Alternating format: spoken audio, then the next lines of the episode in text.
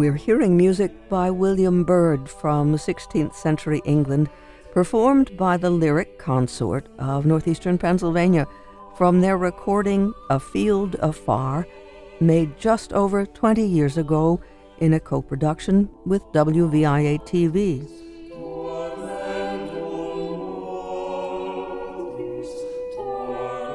The Lyric Consort was formed 30 years ago to explore the riches of the a cappella tradition, music just like this motet.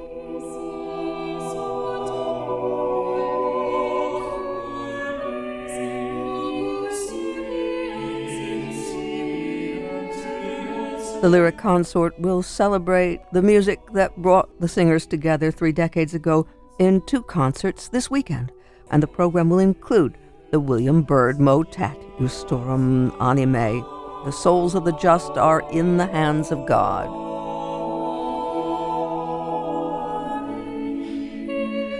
Alan Baker is founding artistic director of the ensemble, and Dr. Baker paid a visit to the WVIA studios to talk with us about the lyric consort, past and present.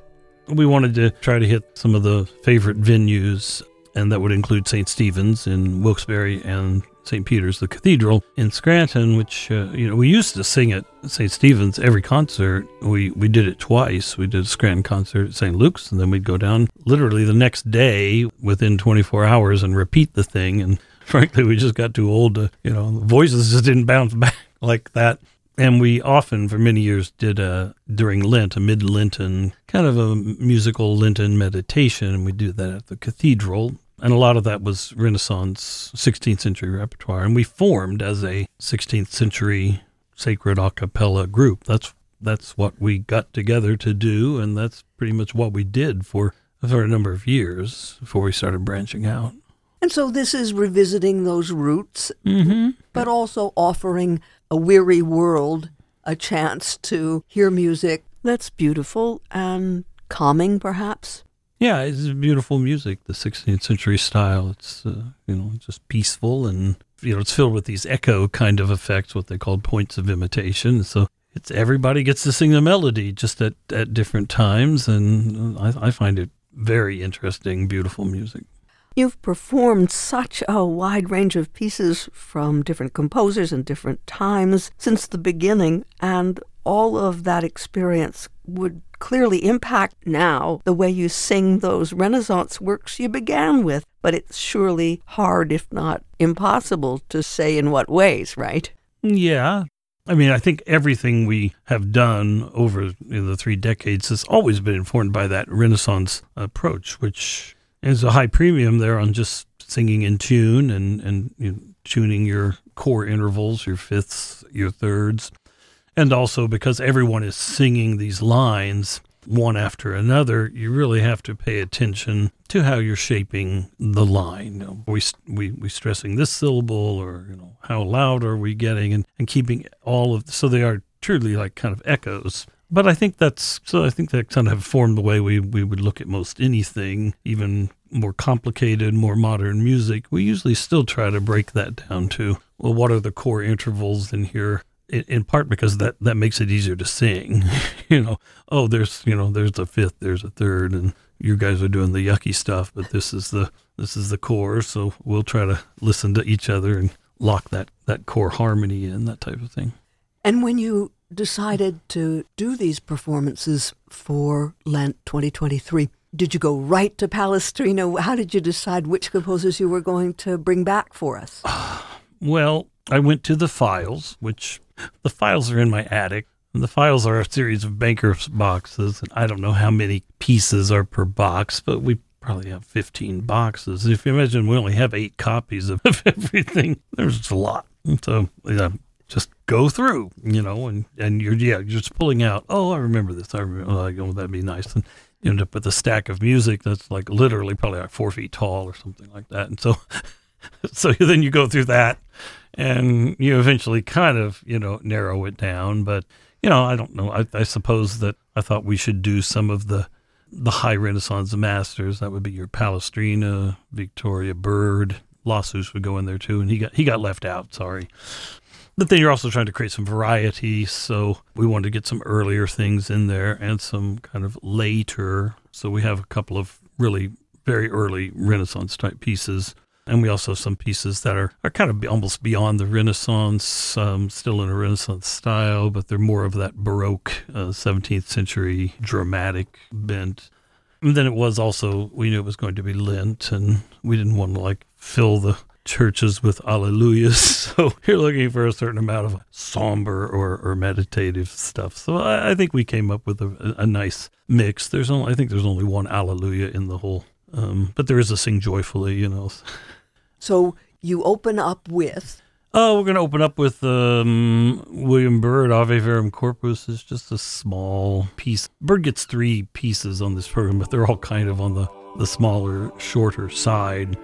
And then we're going to do the Thomas Tallis Lamentations of Jeremiah. And there are, you know, many great settings of that, but Tallis might be thought of as at least maybe the best known. And then that's pretty Lenten, you know. Oh, how Jerusalem, oh, how you have fallen, you know, that type of thing. Yeah, that's a really beautiful piece. Um, crazy written low, so like the sopranos are singing almost in, in, the men's range. We had to revoice things and put three three women on the top part just so you can hear it because it's you know it's kind of low. But that's one of the reasons it kind of makes it kind of Lenten is it's just this kind of low pitched thing. And there's a Charpentier. It's really an oratorio, an early oratorio about the denial of Peter, the Reniement de Saint Pierre, and we're just doing the final movement of that, which is just after Peter realized he had denied Christ three times, he, he went out and, and wept. Um, we've had to truncate a few things of these longer pieces in order to, to achieve variety.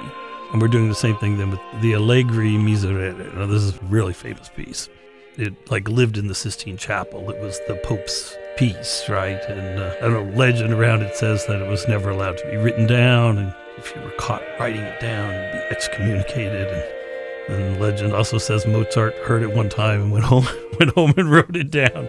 And Mendelssohn did the same. I, I'm not sure any of that is actually, you know, true, but it's a psalm setting. So while it's quite long, it, it is redundant as he has really just two different types of music that he uses. And then there's some Gregorian chant verses.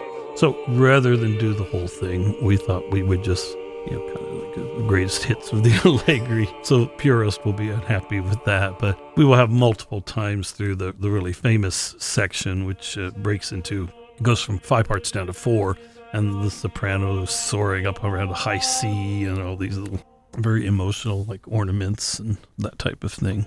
And then we'll sing the Tomkins When David Heard that Absalom was slain, which is not really a Lenten piece, but it's very sad. And you've recorded that. Yeah, he went up to his chamber and wept. Oh my son, oh my son. So there's, there's a little oh my son symbolism in there. Now the second half we're gonna lighten things up at least a little bit to, to show off some more of the, the virtuoso type of writing. So Byrd's Sing Joyfully is a well, it's a joyous, very happy motet.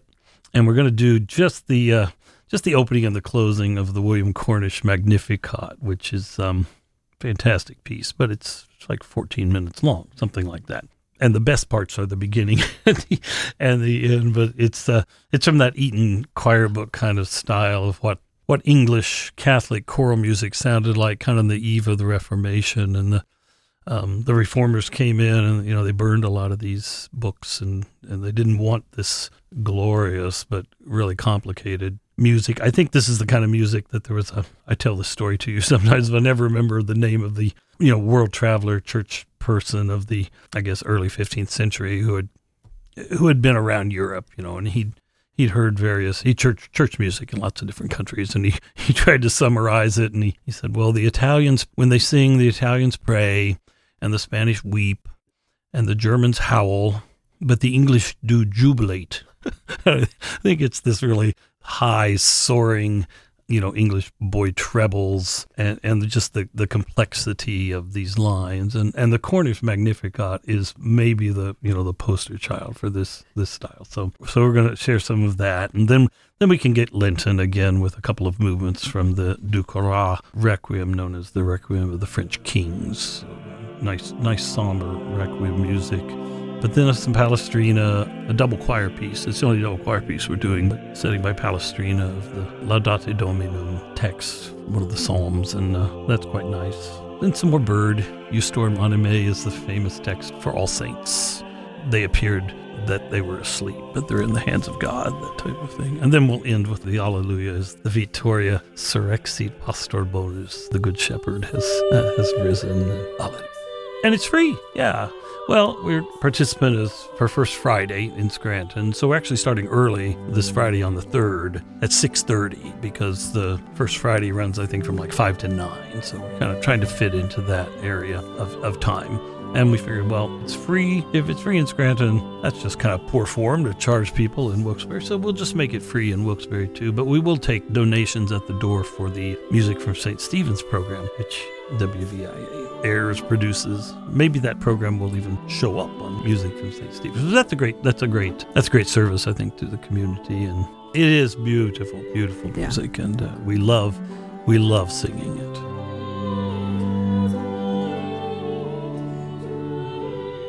Dr. Alan Baker, founding artistic director of the Lyric Consort of Northeast Pennsylvania, a critically acclaimed professional vocal ensemble continuing its 30th anniversary season this Friday evening, March 3rd at 6:30 p.m. in the sanctuary of St. Peter's Cathedral in Scranton. Admission is free and it's part of Scranton's First Friday celebrations. The program will be repeated on Sunday afternoon, March 5th at 3 in the afternoon at St. Stephen's Episcopal Pro Cathedral, 35 South Franklin Street in Wilkes-Barre. That performance is also free, but donations will be accepted at the exits to benefit the Music from St. Stephen's radio broadcasts.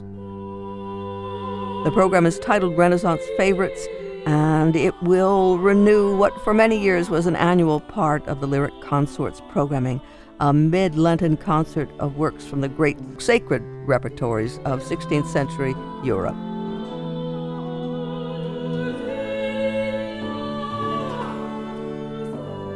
Formed in 1993, 30 years ago, to explore the riches of the world's a cappella traditions, the Lyric Consort maintains an annual concert series in Scranton. They've performed throughout the Northeast United States as members of the former Pennsylvania Performing Arts on Tour program. The ensemble has offered many of its early performances at St. Stephen's, and they've been heard many times on music from St. Stephen's here on WVIA Radio. The members of the consort include Dr. Alan Baker, tenor, Lisa Cardoni, alto, Francis McMullen, bass, Christopher Gallo, bass, Martina Barna, soprano, Carol McMullen, alto, Frank Spencer, tenor, and Leslie Mason Moran, soprano. And for more information on the web, lyricconsort.com, lyricconsort.com.